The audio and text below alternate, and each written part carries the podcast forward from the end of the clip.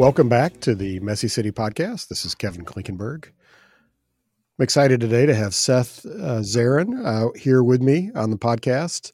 Seth and I have uh, met in the past and corresponded a little bit. Seth has a uh, a Substack uh, that I uh, definitely recommend called "Build the Next Right Thing," and he's in Providence, Rhode Island, which is actually I think one of the sort of most underrated uh, smaller cities in the country. I've always really liked Providence, enjoyed it. So, Seth, welcome to the podcast. I know we're going to have a lot of good things to talk about, and we're going to talk some housing and some other stuff. But uh, glad to glad to have you on so we can do this.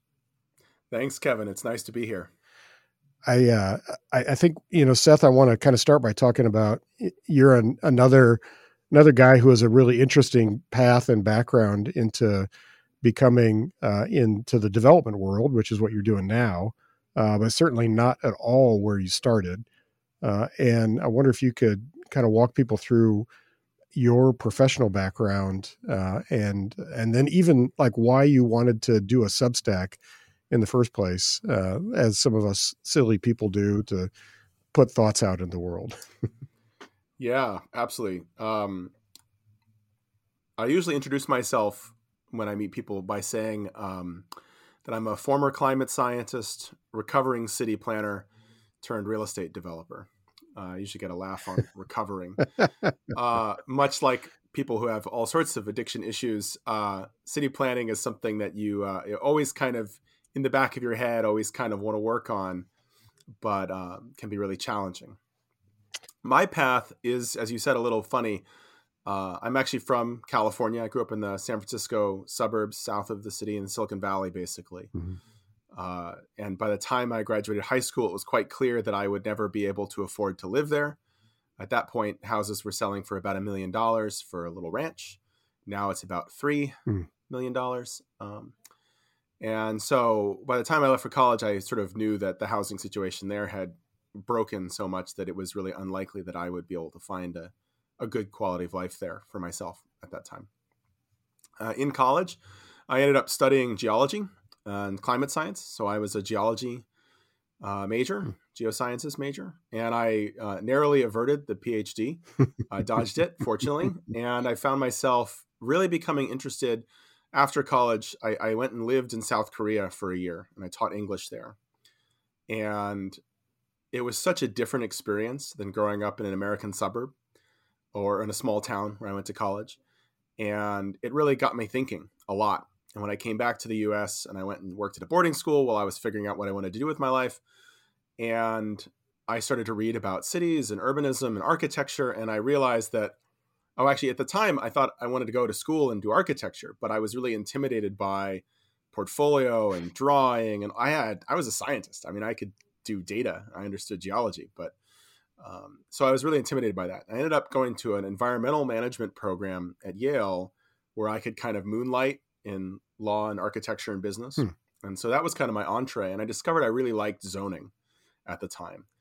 Uh, and I like to say, like, I like board games, and zoning is basically just the biggest board game yeah. imaginable. Yeah. It's a huge map, bunch of colored spaces, and a really long rule book, which was totally my jam. And uh, so I was a zoning, big zoning nerd. I, I interned with the planning department, you know, in between the two years of graduate school, and then got a job as a zoning official after graduate school for Newton, Massachusetts, which is kind of that wealthy first ring suburb outside of Boston where the doctors and professors go to have children. Mm. And uh, I was there for about three years before I kind of realized this was not the place for me. I wanted to do stuff, I wanted to shake things up. And one of the dynamics you'll encounter when you find a, a sort of a wealthy uh, sort of trophy suburb, right, is that they, people buy there because they like what it is. Right. Right. So the political dynamic in a place like Newton, like many wealthy suburbs around many cities in America, is people are buying a particular place and they want it to stay that way. That's what they bought. And so there's a real change aversion there, which was just a bad fit for someone in their 20s who's master's degree and wants to get stuff done. Yeah. And I had also at the time had the opportunity to work with a bunch of developers. And this was coming out of the financial crisis, so there wasn't a lot happening right away, but slowly, slowly things started to get back in gear. and after about three or four years there, I decided I was going to jump ship from the from the planning side, and eventually found myself working in a development shop as a development manager, kind of coming in to do the permitting work. Right, so I just basically switched sides. I was going to go do permitting for the developer, moving complex projects through design review and and master plan approval and stuff like that. And I did that for my sort of early apprenticeship for about three or four years. Uh, and got to the point where you know I got married. We thought about buying a house and realized Boston was also too expensive. So we started considering other places, and Providence was nearby. We'd visited. We had friends here, uh, and at the time, certainly it was massively more affordable than the Boston Cambridge area. Mm-hmm. So we moved down here about eight, maybe nine years ago, about. And so I was working as a development manager, you know, for a, a larger firm and then when I came down here, I was still working remotely, but I connected with some local developers and eventually joined a local firm, Armory Management Company, uh, which is a 35 year old, almost 40 year old partnership now uh, that has done historic rehab, uh, Main Street revitalization, ground up infill development, and came on board here. You know, also as a development manager and kind of worked my way up. Now I'm a partner and working on kind of the future of the firm and future of development in the Providence area. So that's kind of my my origin story. It's one path. Uh, I haven't met a lot of other people who've come through the the planner path um, into mm-hmm. development.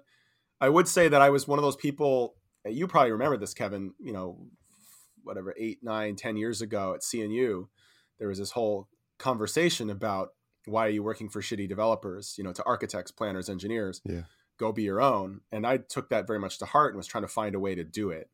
And I've kind of managed to find a way to do it, come through that. Yeah. Um, yeah. I, I mean, I, I, have met a few a few other folks who kind of started in the planning route and then ended up in development. But uh, yeah, you're right. I mean, there's not too many. I mean, one thing I'm curious about, Seth. So, like, I'm I'm a Midwesterner, so I have I don't have that experience of growing up someplace and then realizing like I'm never going to be able to come back. I mean, so I mean, a lot of Midwesterners like myself uh, leave uh, at, at, some point, and, and, then often we find our way back home. But it's like, and there may there's lots of reasons why people do their things, but there's never seems to be this like logistical issue that says, well, hmm. I'm just not going to be able to afford to come back where I grew up. What uh, what's that? And what's that like to at some point have this realization the place you grew up in, which you probably have some really fond feelings and memories for that you just you weren't going to be able to make it back or you weren't going to be able to afford to make it back that must be a strange feeling it is and i will say it becomes a lot stranger when you have your own kids yeah which i have now i have two young children and we go back to california you know once maybe twice a year visit my parents who are still in the house i grew up in um, and you know that neighborhood that i grew up in you know hasn't built more than a couple net new homes in the last 50 years, right? Hmm. Homes get torn down and they get replaced by bigger homes, but there's no net additional homes. But my parents raised three kids in that house yeah. who all have their own households. My parents are still in that house. So, sort of mechanically, if you have a neighborhood uh, that doesn't add any homes, yeah. you're essentially, and but you ha- but you have children, those children have to leave, right? Uh, mechanically, right? Um, and if you then multiply that across an entire region, well, then they have to leave the whole region, which is like why people have to leave California. Mm-hmm. Um, and I, so I have a very like complicated relationship with it. It's like, obviously it's my home. It has like a, a smell and weather and just like the culture that is what I grew up with. It's, it's, I have nostalgia for that. But I also go, whenever I go back there, I'm like, this place makes me crazy because it's not like you couldn't build more buildings. You know, you couldn't it's not like the soil can't support more buildings, right? right? There's no physical limitation, really. It's the self-imposed limitation. And then when you go back, especially after the last 20 years or so, and you, you look, you know, here's a region in the world that is the current sort of nexus of tremendous wealth accumulation, right? The Bay Area. And what did we get for it? Right? We got kind of mediocre drive it strip malls and uh, the you know single family houses that go for three and a half million dollars to five million dollars. You know, in, in, at similar times in the world, we got, you know, London, Paris, New Yeah. York, Chicago, Shanghai, Tokyo, like these metropolitan areas were built and there's this tremendous physical capital that's created by economic growth. But in the Bay Area, it's it's it's, it's so it's kind of depressing for me. I, I feel like it's helpful to go back as a as like a cautionary tale. You know, it's it's Sure. Uh, a it's a, a practice. You know, you have to go to the meditation retreat and struggle, and that's a little bit like what it is for me. Um, so you had asked why I write, and so I'm a full time developer. I run you know commercial development, residential development, run commercial leasing, uh, a lot of architecture, design, permitting. You know, I would say, you know, there's a lot of different backgrounds one can bring into the development world, and all of them come with different strengths. Uh, being the planner background gives me a lot of facility with permitting. And so zoning is an area where we're really effective zoning, historic neighborhood relationships, all that kind of stuff. And then finding value in buildings that other people don't see because we look around at what other people are doing in other parts of the country and we're able to import those ideas and try things out. Um, other people have different advantages that they bring Right. the reason I write is probably like you. I've got like some thoughts in my head that I have to get out. and, you know, development is a great practical, you know, craft practice, you know, and it's, I mentioned, I think earlier, apprenticeship. Like there are a few schools that teach development, real estate development, kind of, hmm but mostly they teach what we think of ins- institutional development. So if you want to go build a skyscraper, go to MIT or Columbia. Yeah, they've got. MIT's got those great courses and you know everything Yeah. else that and like. Totally fair like Mhm. that's a reasonable that's a thing that makes sense in the world but it's not going to help you you know renovate a triple decker or you know put up an adu or renovate a main street building. Yeah. it's just not the skill set. They're not teaching that. Yeah. Um, so it's an apprenticeship. I mean it's still really an apprenticeship job. You- you have to go and you have to go through a lot of stuff uh, and struggle and you see all the pain and suffering and you go through the stress and you start to learn stuff and and it's one of those jobs there's so much to learn that you you know here i am 40 a partner doing a bunch of development work and i'm learning stuff every day, Mhm. right? And we're all learning stuff every day. Um, so it's it's really satisfying in that way. But it's not necessarily an intellectual job right?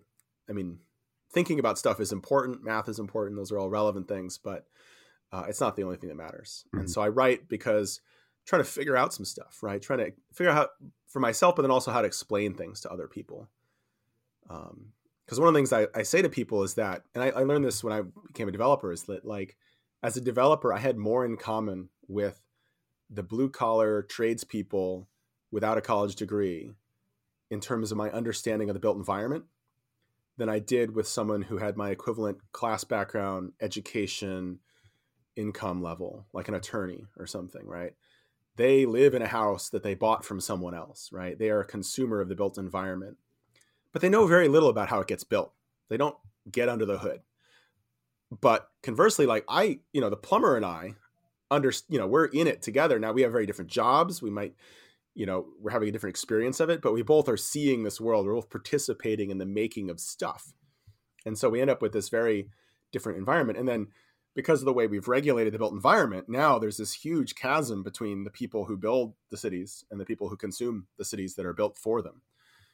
Because people don't build much for themselves or for their cousin or for their neighbor. Yeah, Yeah. that's a. I mean, that's a really interesting point. I like that, Seth. Um, a- and it sort of resonates with me too. And you know, in my experiences in design and development, and you get some of that in architecture too. If you're the kind of an architect who you spend a lot of time uh, doing construction administration or on job sites, um, you you really, I think, get a very different feel for that than if you're just kind of working in schematic design all the time. Um, but yeah, that art of creating things uh, and this is what I kind of often tell people about development. It's one of the things that just completely, like, routinely frustrates me is this sort of parody of developers that's put out in the world. it's like, you know, as the black hat evil people trying to, you know, ruin cities, and and not this understanding that actually, and not that there aren't those people. There are some, you know, there are crappy people in Yeah. every field, um, but most developers are just simply in the act of creating things that other people are going to use. Like that's, That's true. That's the whole And I- point. I say that all the time as well. And I would add to that that one of the things that's interesting about development, right? Coming from planning, so like real estate or uh, city planning, right? Graduate degrees, conferences, magazines. There's even a licensure, right? You get your AICP, mm-hmm. go to the conference, get the magazine. It's a profession. Real estate development isn't really a profession, right? You get two million dollars and buy a CVS, you're a real estate developer. You know, there you go. Yeah.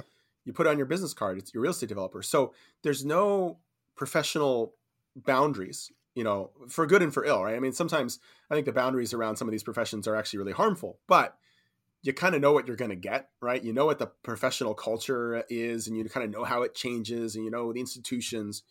Development really doesn't have any of that. Uh, even you know the Urban Land Institute (ULI), which is a major player, still like compared to like the APA and planning is is, is minuscule. Yeah. Um, and so, like part of the challenges is that um, so that's that's one piece of it. It's not really a profession. The other piece of it is that one of the things that's happened in the 20, 20th century is we blew up our development culture, right? We had an ecosystem of building places, you know, that was the design, the construction, the operations, the leasing, the materials, the, you know, the trades. There was a sort of ecosystem of it. And we kind of blew it up, right? We, we radically transformed it over a short period of decades. And so there's no continuity, right? So there's so when you people do development, there's there's not a sense of there's any kind of private constraint or private rules. Mm-hmm. so it, it, feels even less like there's a profession, right? And there's not like a coherent culture. And we're going to build more of that, or we're going to evolve, you know, incrementally from a coherent culture of building. We're just going to build whatever. You end up. That's where you end up with the like two story building with a mansard that's like with the weird landscaping. It's just this weird chimera because the developer and to a large extent the architects have no grounding there's there's no like lineage they're working from there's no continuity they're just throwing stuff at the wall yeah you know yeah yeah and uh, I, I think one of the other aspects is that in development so many of the players in the non-institutional world are entrepreneurs. You know at their heart of hearts they're entrepreneurs and it's hard to gather uh, together a whole group of entrepreneurs who are in some sense in competition with each other all the time. Yeah, to, and, to and feel are, like a common sense of purpose. And they're often grinding for their own private yeah. gain, which uh-huh. you know in many parts of the United States is sort of seen as a, is not good. Right, profit is yeah. bad to a lot of people, and I think that's unfortunate because while certainly like people can do bad things and like that's not good you know making a profit from doing good things is is good it's a good sign it means you get to do more of it right we say you know we have to make a profit because that's what we that's the the seed corn for the next project right yeah if we ate all of our seed corn we would have no next project right uh, and if we run out of seed corn, we all starve, right? So you, you don't get to lose money very many times in real estate before you're out of the game. Yeah. Well, and, so and, and, nobody bemoans like the local cafe or the barbershop or whomever from making a profit. Like we, we all, we all want them to make a profit and succeed. But for some reason, you know, the local developer uh, in a business that's far riskier and more expensive, it's like yeah. we completely beat them up about the idea that they, they actually need to make money to keep going. Yeah, and I think part of it is that there is part of this change in building culture, right? Is that there is there is more of or a greater percentage of the built of the new development is sort of seen as done by outsiders yeah. for short term gain, and then they're gone. Right. You know, you'll, you've talked to other folks in the incremental development world between the, the farmer and the hunter. Right? Yeah, sure. Mm-hmm. It's we're we're ninety percent, ninety five percent hunters now. Mm-hmm. You know, instead of twenty five percent hunters, and and that just really changes the relationship. So we're a local firm. I work in the neighborhoods in which we live. We work down the block from our projects. If we do a bad job, I have to look at it every day. People know who I am. They're going to yell at me. Like there's a level of responsibility. The profits are most are many of the profits are being reinvested again locally into the next project or into donations to local organizations. So it gets it you know not it's not just as a, a matter of credibility, but as a matter of like the actual development culture and ecosystem. It's just a better way of life. Yeah. Um, I think one of the things that's key though about the developer image, right, is that there was this real period, and formative period for I think for you and for me, like in the 60s, 70s, 80s, of the real estate developer is always the villain, mm-hmm. right? In every Hallmark movie mm-hmm, and every, sure. you know, real estate developers are always the bad guys, and it's a really easy trope, right? It's it it's change for you know we're going to change something that's here now that's good for profit, you know, and then they're going to be gone. Um, we don't have any valorous examples of the real estate developer in popular culture. Yeah.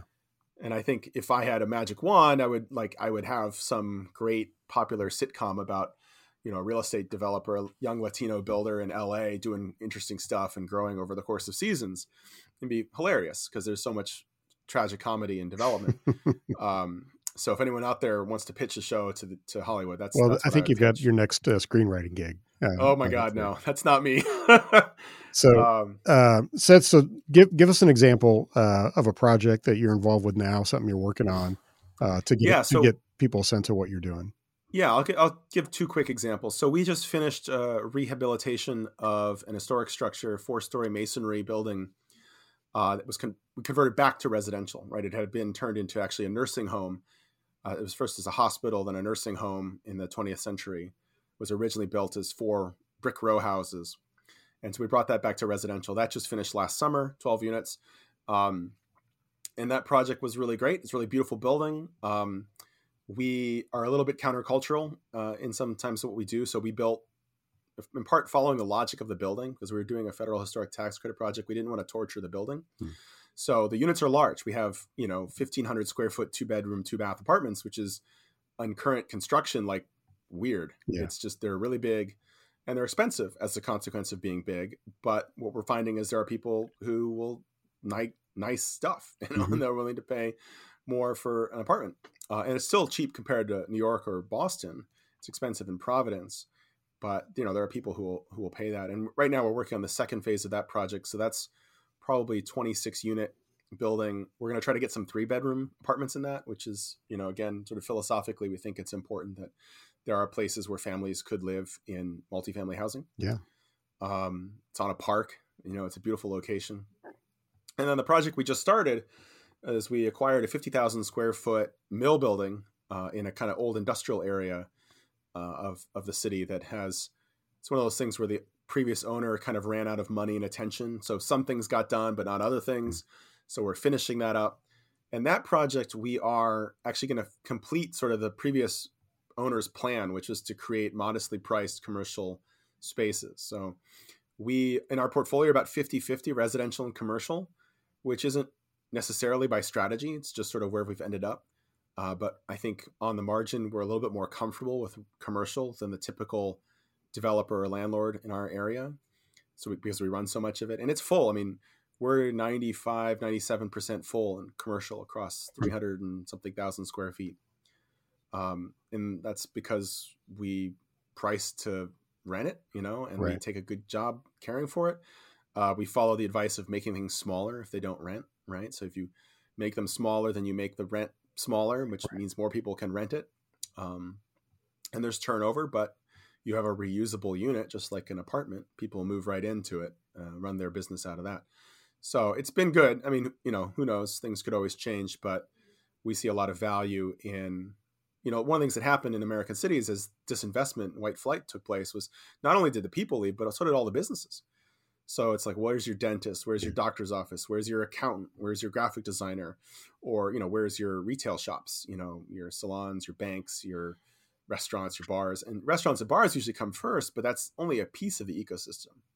You know, it's a whole, you know, you need gyms and, and retail stores and yoga studios. And I know that sounds kind of trite, but it's sort of a, a, uh, a curating kind of orientation. So this building, part of the strategy is to create a building that is safe and modestly priced and not pristine so that it's a building in which people can do work you know so it's artists fabricators who have real businesses but need an, a space to operate their real business you know it's not just a crazy building you know spray painting the walls but you know a reasonable building not too expensive not too fancy Mhm. uh, but safe you know sprinklers and a roof that doesn't leak so Yeah. Yeah, that's kind of our current project that's a great model. It reminds me a little bit of one of Monte Anderson's uh, projects in South Dallas, uh, sort of a similar deal, large former industrial building and essentially a minimal, m- very minimal tenant finish, but incredibly flexible. And if it's priced right, it, it you know, in his case, at least up, you know, very quickly. Um, that's, that's a cool model. yeah Um, so I I didn't really have any a whole lot of personal experience with Providence, probably until uh, the CNU was uh, hosted there in what was that um, mid 2000s or so, um, which was the best Congress up to that point and the best one until we hosted one in Savannah, of course. Uh, and um, uh, and anyway, I was I was I was really impressed by Providence. I thought it was um, just an incredibly uh, interesting city, very walkable, uh, really cool architecture everywhere, nice downtown.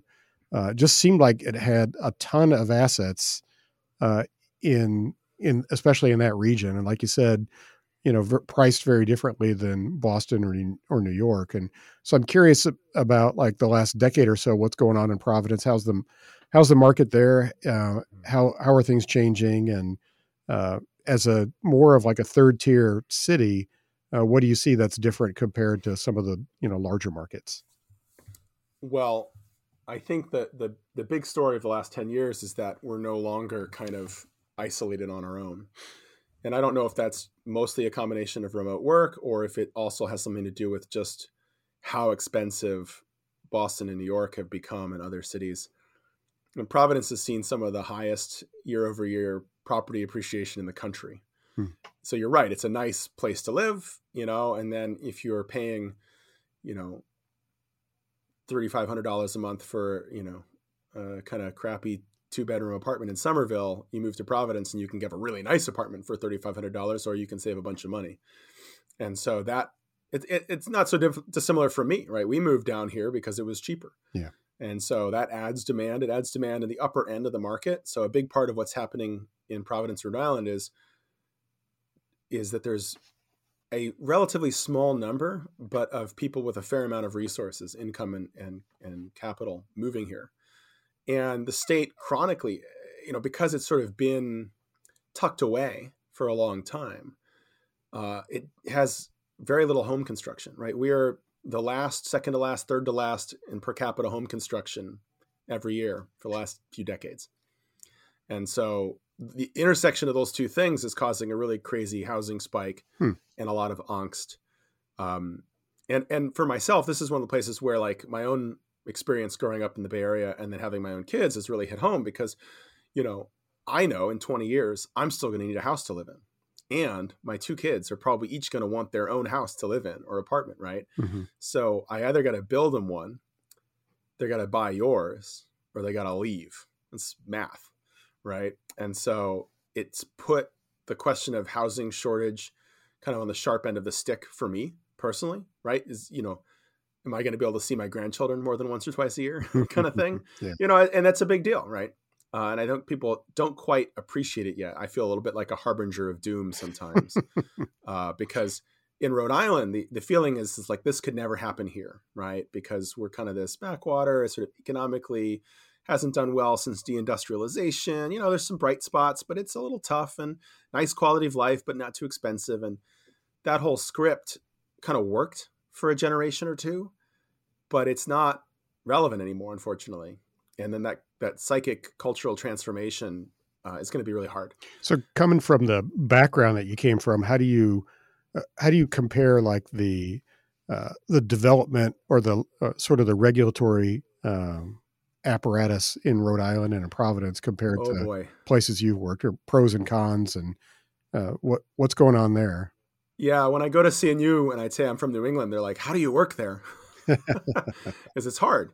Uh, yeah, we're we're a more heavily regulated region. Um, I think that in some ways that's beneficial to someone like me, right? If you're good at navigating the rules, then it's actually to your advantage, right?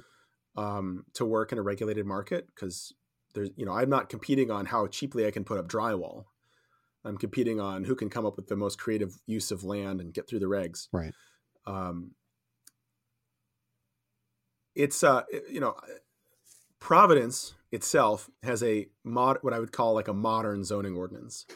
It's got a lot of, you know, there's things I would quibble with, there's things I would change, but it's basically a functioning ordinance that like does the right things more or less, right?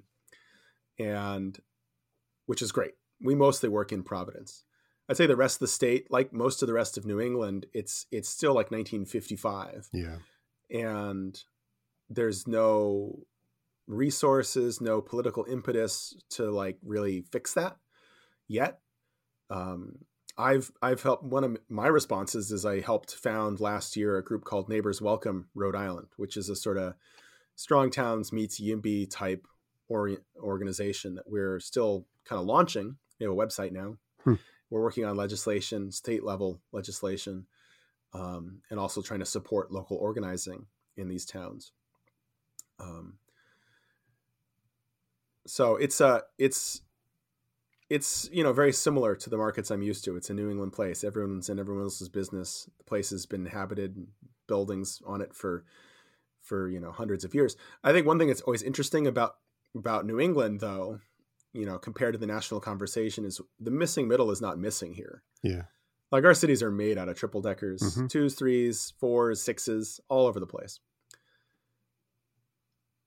Our problem is we don't know what comes next. So a city like Providence, right now, the only plan is, and this is true, Boston and these places, it, you know, you can sure you can build on the vacant lots, and there's a bunch of vacant lots, and you can build on those for a while. There's going to be some bad commercial buildings you can build on those for a while. There's some old industrial land you're going to build on that for some for a while, but in a different way, but similar to the regions where you know everything's zoned single family and it's built out single family. You can't add anything to the bulk of the neighborhoods, which are zoned for two and three family homes because there's already two and three family homes there. Mm-hmm. And what we don't have, and I don't I don't think anyone has an answer to this, is how does one how do you create a building typology and a business model and a regulatory framework, building code, zoning code, et cetera, to add density to those neighborhoods. Um, to, to take a three family neighborhood and, and bring it to the next increment, whatever that is. Because I don't I don't think we have a model for that other than to go to a full like five over one big apartment building, but the land assemblage there is really prohibitive. So mm-hmm. what's the next thing that's denser than three families on 5,000 square foot lots, but isn't a big commercial building? And I don't think we have an answer for that yet. I mean, as an urbanist architecture development community, and we certainly don't have a, a regulatory framework that will allow us to build it either. So that's like an R and D project that's yeah. sort of a back burner curiosity of mine. Does the regulatory frame, framework allow you to build the triple deckers in place? Uh, under zoning, yeah, kinda. Under building code, no, yeah. right? Because triple deckers are are commercial code. Yeah. So you need sprinklers, so you can't build them. And the cost difference, you just build a big two family instead yeah. of building a three family. It's mm-hmm. a much better strategy. So one of the things that Neighbors Welcome is proposing this legislative cycle to follow on North Carolina's example and Memphis's example is to move three, four, five, six family dwellings into the residential code. Mm-hmm. And, you know, with no sprinklers, a single stair. Yeah. Um, and, you know, we'll keep the two hour rating, just add more drywall. Okay, fine. But, uh, you know, that's a, a, one of the things we're proposing along with a single stair reform for the small apartment buildings. But yeah, I mean, it's, it's a chicken and the egg, right? You, there's no point coming up with the prototype and you can't build it. But then no one wants to reform the building code because there's no prototype that makes sense that people are excited about. So it's really kind of trapped. Um, and so, you know, that's an interesting challenge that we struggle with. Yeah. Yeah. Um, it's an, I mean, it's an interesting thing to think about what that next increment to would be beyond the freestanding, you know, triple deckers and stuff like that. Because, you know, I guess the first thing that comes to mind is you start to think about uh, neighborhoods more like you would see in New York or Boston, certain certain parts of those cities that went to like five and six story walk up um, buildings that buildings that touch. Yeah, that's the big thing. Yeah, uh, and they're not really townhouses. Would wouldn't call them townhouses, but they might be like a five story walk up, like you'd see, you know, yeah. on the Upper East or Upper East Side or Upper West Side or something like that. Yeah, there's there's two there's two tiers. I think there's a version that's more about lot subdivision, right? Mm-hmm. So we have decently sized lots, and you know, three families are big, but you might be able to get some more houses on them or bigger versions. Um, and then I certainly moving to the part where you have party wall construction and the buildings that touch. Yeah. You know, you recover a bunch of lost area to, to, thin side yards that no one can use. Um, that tier is really interesting because you could probably keep them as owner occupant, right? They'd be small, you know, two, three, four families, but on smaller piece of land. You know, buildings that touch, whatever. The next tier above that, you know, which is like single stair elevator, five, six stories, you know, 20 apartments. That's a commercial loan. It's a commercial operator. Mm-hmm. and you know one of the the virtues of the triple decker right is that you have a distributed ownership right so that it's not just you know we have tons of landlords in the state yeah. you know because everyone i own a triple decker i live in right everybody owns you know a two family a three family mom grandma's two family right it's just mm-hmm. it, there's so many opportunities for people to be small landlords for good and for ill mostly yeah. for, i think for good but yeah. there are there are some limitations to it um you know so when i, I look around at international examples right eh, you know so for example I, I teach real estate development on the side because i really care about bringing more people into this profession not profession trade craft whatever yeah and uh, I had some European students uh, uh, last fall, and I brought them to Providence uh, on a field trip. Took them around my neighborhood, which is, you know, to native Rhode Islanders like the hood. It's like the inner city. Ooh, scary. And they're like, this is a very nice suburb, right? Because to them, a bunch of detached two and three family dwellings with a few vacant lots in between them or parking lots. This is suburban density, right? And they're wrong. And they're not wrong. They're right. Um, you know, historically, like that that was a transition. You'd go from town, right, which is mostly detached small multifamily buildings, to urb, to the city, the buildings start to touch because the frontage is really valuable and you wouldn't just leave it for like, you know, five foot grass strips and whatever. Um, and so, you know, it still ends up being quite car focused because, you know, everything is sort of far apart and, you know, you got to fill in the, the, empty gaps. Yeah. Um, yeah. I mean, a lot of that it reminds me a little bit of what Jane Jacobs used to talk about uh, in Death and Life of Great American Cities is sort of like the gray zones. Yeah, the gray density. Yeah, the in between density. Uh, and what I would say is what happened to our my neighborhood to a certain extent, and I think this is true of a lot of American, you know, urban neighborhoods, you know, sort of pre-auto suburbanization, is that what happened? There was so much, there was a lot of removal, even where there wasn't wholesale urban renewal. You know, mercantile buildings were taken down and replaced with a gas station, right, right? or a mm-hmm. parking mm-hmm. lot, and the church is you know brought down. You know, there's little holes in the fabric. And and when I look at the neighborhood as like someone who thinks about cities and can see, can you know, learns to look in that way, is it kind of looks like someone who's slightly sick, right? Their skin's a little pale, a little drawn, you know, there's a little yellow in their eyes. That's what it kind of feels like. And so it's about kind of filling it back up again. I think we've kind of, in a lot of cases, we kind of dipped down into the gray zone and we're trying to get back into it because once we get kind of out of that gray zone, adding density is good, right? It, it brings more services, more people, which is can support more businesses, and there's this positive feedback that strengthens the neighborhood, makes it better. Mm-hmm. But in the gray zone, it's like, well, is more people going to make it worse? Like, where, what are we? Um, it's a nice callback because most people don't make it past parks in in uh, Death and Life. It's too bad. I tell them all the good bits are at the end. Oh, there's a there's a there's many bit good bits.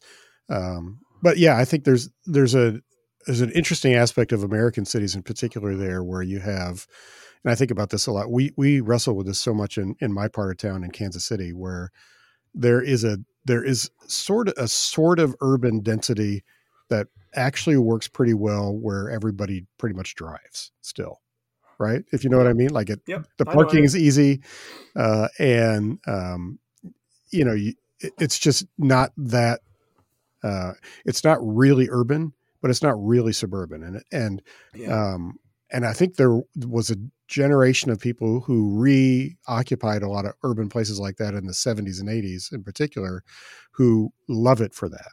They love yep. the fact that they're like in the city, but it's like parking was easy. Yep. Now the problem we have is, that here too. Yeah. The, the, the, problem is like historically that was a complete um, non-starter. You know, the, yeah. those neighborhoods had far more people, were far more urban, uh, and it was and by today's standards, it would have been incredibly difficult to have a car and drive it around everywhere and park well, it. people people forget that like you could have the same number of housing units and yeah. have fewer people because household yeah. size is so much smaller today. Yeah. So yeah. the street is relatively empty, right, yep. compared to when Grandma was living here, you know, eighty years ago. Yeah. Um, and, and now far with fewer people around. And now with the prevalence of like one car per adult, you know, everywhere, the the challenge of trying to upgrade those neighborhoods to become more like their historical uh, predecessors, yeah. it, it does create a lot of conflict because then all of a sudden we are wrestling with the it's really the car issue. Uh, yeah, you're, you're moving from one equilibrium to another equilibrium, yeah. and and that's always really painful because it's yeah. going to reduce quality along the trip, even if you end up in a better place on the other side. Yeah, yeah. You know, one of the things I find really helpful or really valuable, and I, I admired your work about this, is the business improvement district and I don't know whatever we call that micro form of government. hmm And we're involved in helping create one on a main street near us that has suffered from a tremendous amount of urban renewal and institutional concentration, and we're trying to figure out how to improve that. And one of the things that I've learned from doing that is that the city, even with a pretty strong planning department, Providence has a good planning department, lots of good people, plenty of staff. It's not low capacity, but they got a big city to run, right? Yeah. And they can't know it super deeply everywhere all the time, right? Right. And here, you know, I'm involved because we own a bunch of property nearby, and I've been working in the area for years, and so I get to know all the other owners, and I get to know the, the nonprofits and the businesses and residents, and you know, and we're but I'm working on like eight square blocks, if that, right? And I know that really well. I, I could talk about this block versus this block, and this crosswalk, and that curb, and this parking lot, and that that tenant, and you know, at that micro level, and it just seems to me that that's got to be the future of a lot of this governance stuff because to get out of that bad equilibrium is going to require a bunch of really careful tactical hands-on changes to infrastructure to private development public you know all those pieces. And when i look at the whole city i'm like there's not enough coordination right? There's not enough attention. There's too many things going on too many fires to fight it's at that micro level that I could kind of organize enough people, run the small planning exercise, coordinate the private development, coordinate the public investment, and and keep on top of everybody. But it's only you know eight square blocks, right, in the big city. So how Yeah. does that work? Yeah, well, it's it, it's uh, something we've wrestled with a lot, and we obviously do a bunch of it here. But I'm a big believer in you know this place management at that scale, uh, and I I think one of the issues that we've seen over and over again is you know my city is even much bigger. It's like 320 square miles uh, geographically. It's insanely large, uh, half a million people. Uh, in the city limits, uh, so like relatively low density for that large of a city, but um, the ability of staff to actually manage all that and know what's going it's it's it's impossible it's literally Well, impossible I've been city staff, and I remember how insane it was. I mean, Yeah. you don't get out of the building because you're too busy answering emails. right You know, this is like you you fight with the engineers or whoever about an intersection. Is like, have, have you ever stood in the intersection for an hour? Yeah. because I have, right? Because I'm there all the time. But you can't run the city, you know, not Yeah. getting out into the field and seeing the mucky bits, right? Yeah. There's and that's a, like there's a huge mismatch in in how we manage cities and their ability to change and and solve just solve problems solve basic problems Well, so one of my questions is is that in part because like the way we teach kind of all the pieces of city building and management is kind of like and it feels like they're individually busted and then the system is busted. So like Mhm. public administration, civil engineering, architecture, planning, Yeah. you know, development, all, you know, whatever. That there's a whole package of different professional schools that you could go to that would teach you these different skills Mhm. but none of them talk to each other. And so when they're graduates, I remember being a planner and then talking to the civil engineer in Newton, being like, "We're from different planets, man. like the words I'm saying, you don't understand. The words you're saying, I don't understand. Like, and no one's in charge. So we're just kind of like, because every department, one of the things that happens in cities, right, is every department is co-equal under the, under a mayor or city man, manager, Uh-huh. manager or something. So like planning department can't tell DPW what to do. They're the same level right you know and so we're just kind of butt heads. But planning is in a particularly bad situation because they don't have any shovels or trucks or much free cash or anything else. They don't get to do much. Their only power is persuasion. And it's the first jobs that are cut whenever there's a recession too so. But Yeah. yeah, i mean there's it, the whole uh industry is very siloed uh and uh I'm, and this has kind of been the classic battle of the new urbanism from the beginning was really the push uh, from from our side was to create generalists that Yeah. you know people who could pull everything together. And our charrette process was designed to uh, you know bring all those people together and problem solve at the same time. And that actually worked really well and it does work really well when you're able to facilitate that. The challenge you have in a lot of city governments that i've seen is that uh, they're they're just like you said they're all vertically uh, di- you know they're all differentiated vertically and, and it's all siloed. Yeah. And it's and there's not a ton of incentive for the different departments to understand each other and work together unless unless you have a particularly strong executive who forces that to happen.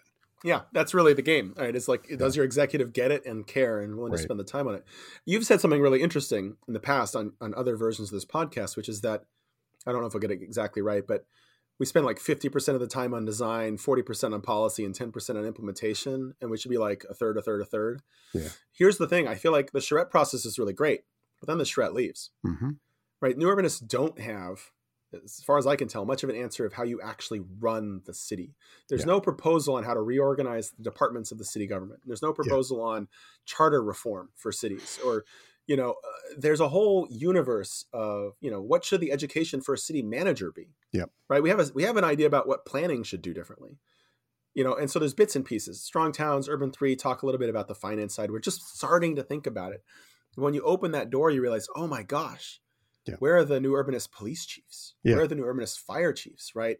The controllers the tax assessors. There's this huge apparatus of public entities that are out there Yeah. and i guess part of the reason why the place management is so cool is that you're you get to like actually just be a little micro government and instead of having to silo off every little bit of things you're a taxing entity you can also go hire people to put out flowers you can also write regulations Yeah. you know you're like you're a whole thing Yeah. um and and so likewise so like i feel like the cnu universe has not yet really contended with like the mucky bits of administering managing the city Yeah, I think that's totally. I think that's totally fair. And you know, I got a lot of that thinking from Liz Plater-Zyberk, who, and so the way she broke it down was design, policy, and management. That's the the three legs of the stool.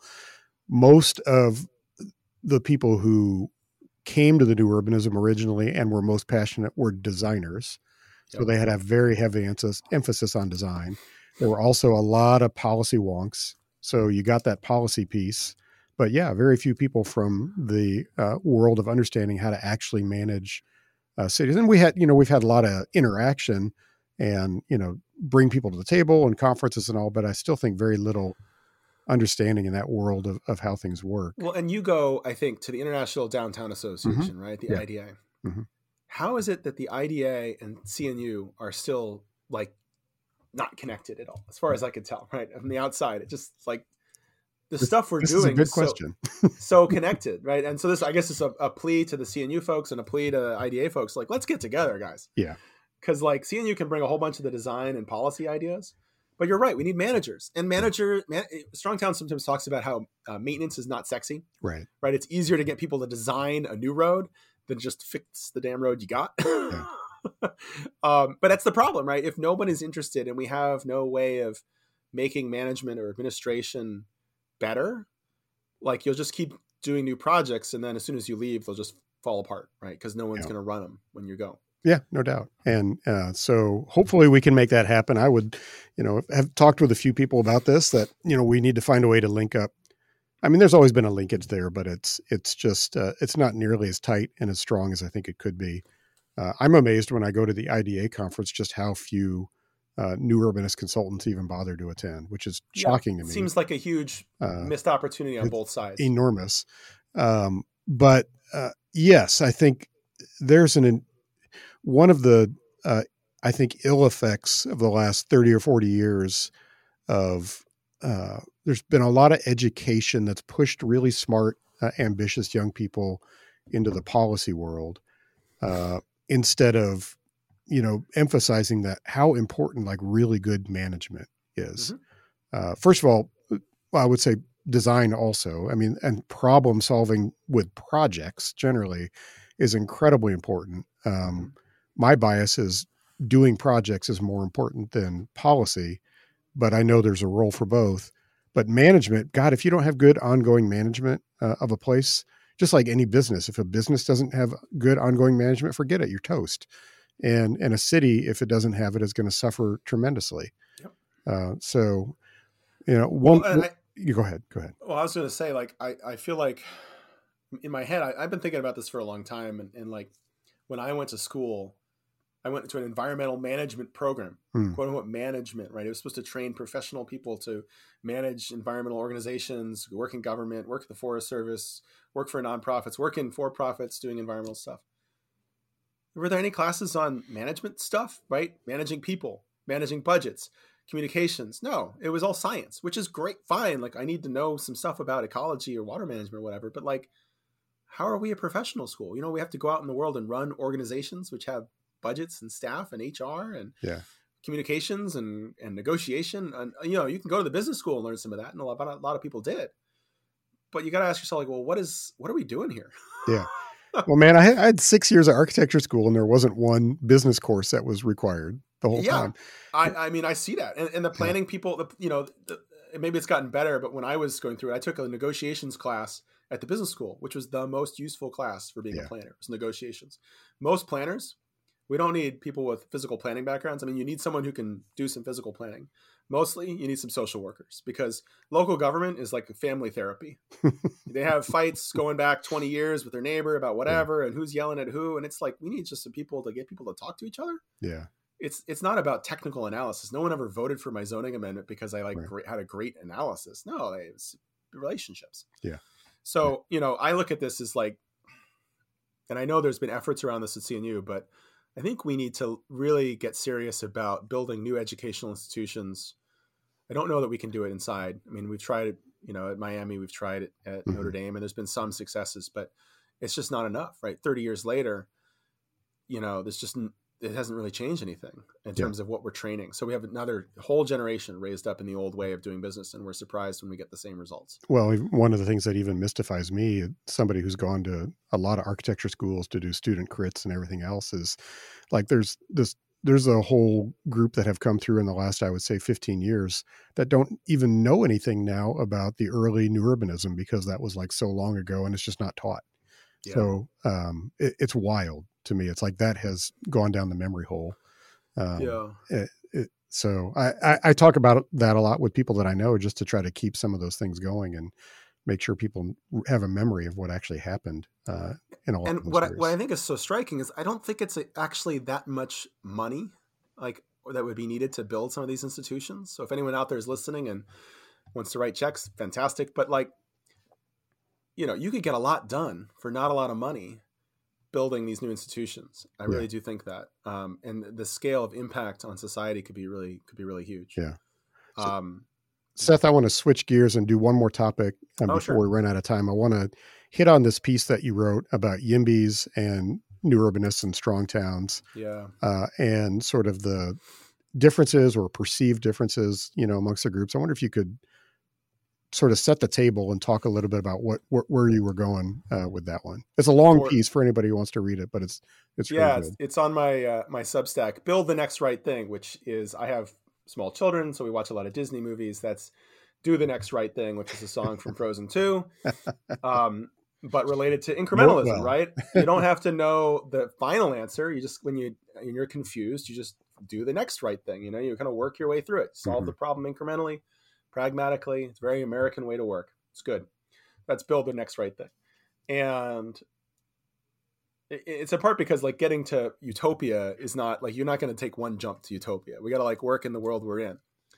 So th- this piece came out actually um ironically i started writing this in the emergency room with my child in the middle of the night.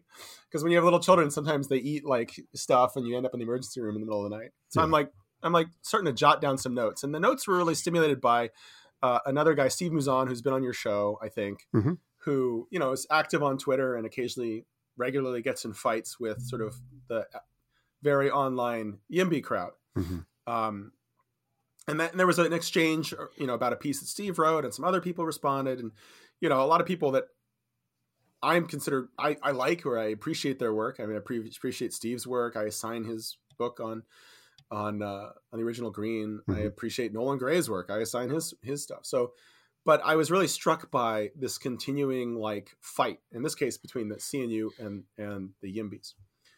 And in my analysis, I mean, you can go read the piece, but I'll give you the, the really short version. It's basically that, and and, I, and and since I'm from California, I'm very sympathetic to the Yimby argument, right? I, I feel it in my bones, right? I can never return to the soil I was raised on because of the failure that has gone before us. So in the Yimby world, it's it's all about supply. We got to build a bunch of homes, right? And that's the overriding value and virtue and goal, right? You see it celebrated. We're going to build so many more homes. In the new urbanist orientation, which is really importantly different for a few reasons. First of all, it was started in the 80s and 90s when there wasn't a housing crisis. So the DNA is not built around a housing crisis. It was built around building crappy places, right? Go read, you know, uh, Suburban Nation, right? It's about building bad stuff. Read Kunstler, mm-hmm. you know, that's that's the the DNA. It's also mostly working in the South, you know, in the Midwest to a certain extent, where there hasn't been a supply crunch, you know, because they're building stuff, right? It's building sprawl. We can build better sprawl, worse sprawl, but stuff's getting built.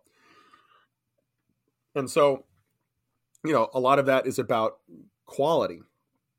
How do we build good places? And so what's what's so frustrating about I think to both sides about the YIMBY CNU debate is that often we agree. Often building density and building quality are the same. So we, we're on the same team. But sometimes they're not. And the worst fight is with your ally who betrays you, right? your enemies, yeah, fuck that guy. He's terrible, right? You know, that's easy. But my friend, I thought you were with me, but now we're not. Ah. And so that's what keeps happening, right? The the CNU folks are like, you know, that might be a little bit too much density. Aren't you worried about the blank walls? Aren't you worried about X, Y, and Z? And then and the and the Yimbys are like, are you kidding, man? Like we're all homeless, like unless we build this building. We don't have time for your cute little nonsense. You know, your ADUs is too slow, whatever. And so that's that's on sort of goals. And the people are different, right? The CNU architects first, developers, planners. The YIMBY movement really comes out of activists, uh, political advocates, regular people, software engineers who are not professional built environment people, uh, lawyers, right? It's a policy oriented movement, economists, right? That's the core, that's their, that intellectual DNA is, you know, economists at George Mason, whereas the CNU, it's, it's an, a few architects at Miami. That's really different DNA, right? Mm-hmm. And I think the CNU has for whatever reason not really it's done some behind the scenes politics you know policy change right? There's been really important behind the scenes policy change very not visible to normal people. But has never been interested in mass mobilization you know votes and persuading elected officials. It's not their jam. The YIMBY movement is a political advocacy movement right? So they're they're trying to like win votes and get laws so the the YIMBY folks have gotten more bills passed that does a bunch of CNU ideas, right? The missing middle, ADUs, all the stuff that CNU came up with like 20, 30 years ago is being mandated by bills passed by YIMBY. So they're like, CNU guys, we're doing the thing. Why are you yelling at us? Right? But the YIMBYs don't always appreciate that the CNU has rebuilt so much of the DNA of 20th century planning. So like uh, complete streets was was like a CNU invention. People don't realize that anymore because it's now so mainstream um, and so there's this sort of tension where people don't see the benefits the others have provided because they're kind of operating in different silos. So that's I think the sort of core tension. And then I added this the the strong towns because strong towns sometimes finds itself fighting with both of them and often aligned right? Often we're all the same team right? I consider myself a yimby. I run a yimby organization. I also am a strong towns founding member and i've been at cnu a lot. Um, but they're not they're subtly different right? And the the, the strong towns thing that puts them at odds with some of these groups is that Strong Towns' core idea is that we need to re-engage bottom-up feedback, right? That the system is too uh, top-down, too tightly wound, too fixed, too set. So we build these places that are built to a finished state. We can't ever change them. We have tables that are not responsive to content. So we just we're just locked up. We can't get anything done. And the strong towns idea is, well, we need the systems to be responsive, right? If housing prices go up, we should build. If they don't go up, we shouldn't build. You know, we need to make the streets context sensitive. And so, on the one hand, we're like all for getting rid of parking requirements and upzoning stuff. So the YIMBYs are like, great. But then sometimes we're like, well, that might be too much upzoning. Here's some reasons why. And the YIMBYs are like, wait, I thought you were pro density. I thought you were pro development. We're like, yes, but, right? Uh, the strong towns people would worry that the YIMBYs in 1950 would have been the suburban sprawl advocates, right? They would have said, we need the houses now. Damn the consequences. We're not going to worry about fiscal insolvency in 50 years. We're just going to build the houses now. You know, that's so that's the strong towns sort of tension with the yeah. Movement is the top down, the sort of, you know, and this, and this is a result of, you know, your movement being led by political advocates and attorneys and economists, right? It's, there's the concern about that kind of top down policy orientation, uh, the sort of single metrics, let's get it done and then I think sometimes there's also there's also debate with with the CNU around um, things trying to be too precious. You know, there's a tension within the CNU movement between sort of the messy side and the sort of all buttoned up side. Yeah, and uh, you know, so that I think there's just interesting tension there. I mean, I, I what what do you make of the debate between the Yimbys and the CNU? Well, I think when the Yimbys first came on the scene 10 or 15 years ago, um, I remember kind of urging some of our colleagues to engage and say, "What's like we need to we need to bring these people into the fold. These are our allies." Uh, and um, also, there's a I, I think one of the other differences that that um, is hard to overlook is that there's a generational difference. Mm-hmm. CNU people um, are probably like my age and older, mm-hmm. primarily. Uh, CNU is trying to change that. And they they want to change that. They really want to appeal to younger generations, but the dominant voices are uh, definitely you know Gen Xers and Boomers uh, for the most part, and the YIMBY movement is a you know millennial um, led movement for the most part. And I think there's so there's there's a difference there that also eh, we have to kind of unpack. But um, so I kind of felt like CNU should have been a little more proactive to really bring the Yimby folks into the fold and help them understand everything that we've been trying to do for 30 years or more, uh, and then build an alliance. But that that not has that has not really happened, uh, and now there there is kind of a tension there. Mm-hmm. Uh, and, and, they have their own conference. Yeah, exactly. Right? It's happening next week or something, right? Yeah. Um, Were you at the session I did in uh, Charlotte with uh, I, the, the sort of YIMBY debate or whatever we called it? I don't think I made that one. Sorry, it was, you'll have to. It was actually well, yeah, it was part of the CNU session, not not Strong Towns. Yeah. Um, and uh, I got thrown into it at the last second because they couldn't find somebody to, to debate the uh, Laura, who's the the uh, Yimby action head from San Francisco. Oh, nice. And uh, I was like, sure, I'll debate her, whatever. You know, I don't, I don't know what we have to agree or disagree about, but throw me in the room and we'll do it. And it, it, it did tease out to me some differences. And, mm-hmm. uh, and, and I think you have a, you fairly characterized a lot of it. I, I think from, if I were to, if I were to steel man the CNU position, um, it would be that, um, there's no point in just building lots of stuff if it's garbage. We've been down that road before. And if we're just building stuff to build stuff, a generation or two from now, we're going to find we regret all of it and it's not going to have a future um, because we did that, especially in the post war era. Uh, we built an awful lot of, you know, we had an incredible housing demand in the post war era that we needed to deal with. We did have a much more flexible regulatory structure at that time, but we built lots of suburban sprawl that has not aged well. And we built a lot of urban renewal, uh, a lot of which has been torn down uh, in the years since because it was so awful and it was terrible for human beings. Uh, and so I under, I, you know, my own inclination is to frankly be much more laissez-faire and and and uh, that we should be able to just you know, by and large, people should be able to build what they want to build, and and I don't get as caught up in in probably some of those specifics as as others in the CNU world do, but I do have a lot of empathy for the fact that we actually should all care about building really quality places right. that we're gonna that we're gonna want to keep around for a hundred years. And and I think part of the the distinction too that I think I have to explain to people is like if you got rid of the zoning tomorrow, you wouldn't start building what, what we built in the 19 teens no, 20s. No, we because we don't have that building culture. That's why I come right. back to the building culture. It's the whole ecosystem yep. of attitudes, assumptions, and practices. Yeah, doesn't exist today. Yeah. So I, I tend to look at it as sort of it's like a it's like there's scar tissue, right? Yeah. And you need physical therapy, right? It's it's hurt. It's kind of healed, but it's healed wonky. Yeah. Now we need to go through a process of kind of exercises and stretching and strengthening and repairing that's going to take a while. Yeah. But eventually we'll restore function and it won't yeah. be quite the same, but it'll be better. Yeah. And that's like at a cultural level what we kind of need to do. Or or the cynical the, the cynical way it's it's methadone. So you know we're I'd like to do better than methadone. I mean that methadone is design regulations. The form yes. form based codes are, are methadone, right? Yes. They're like yeah. They don't I mean but at the same time, to the extent that they actually could teach architects and developers how to build not shitty buildings. Yeah. Well, okay, that could that could make sense. It's an education program. Yeah. Um, if it works. And and it's funny because it, it, it I always find it funny when the form based codes come under attack. And I, I've got my own issues. I've talked about it before, but you know, certainly when I was doing a lot of form based codes um, back in the day, we basically pitched them as uh, we're doing these as a method of deregulation. Mm-hmm. Um, that we're creating a uh, type of ordinance that is going to allow for a whole lot more development than your current ordinance does.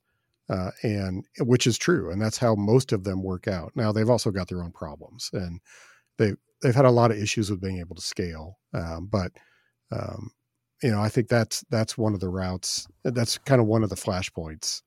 Um, so anyway, I just I think I think the whole thing is interesting. I like the way you you handled it and, and talked about it, and uh, I I look forward to more. Hopefully, some coming together. I, one of the challenges is that the YIMBY movement is ascendant.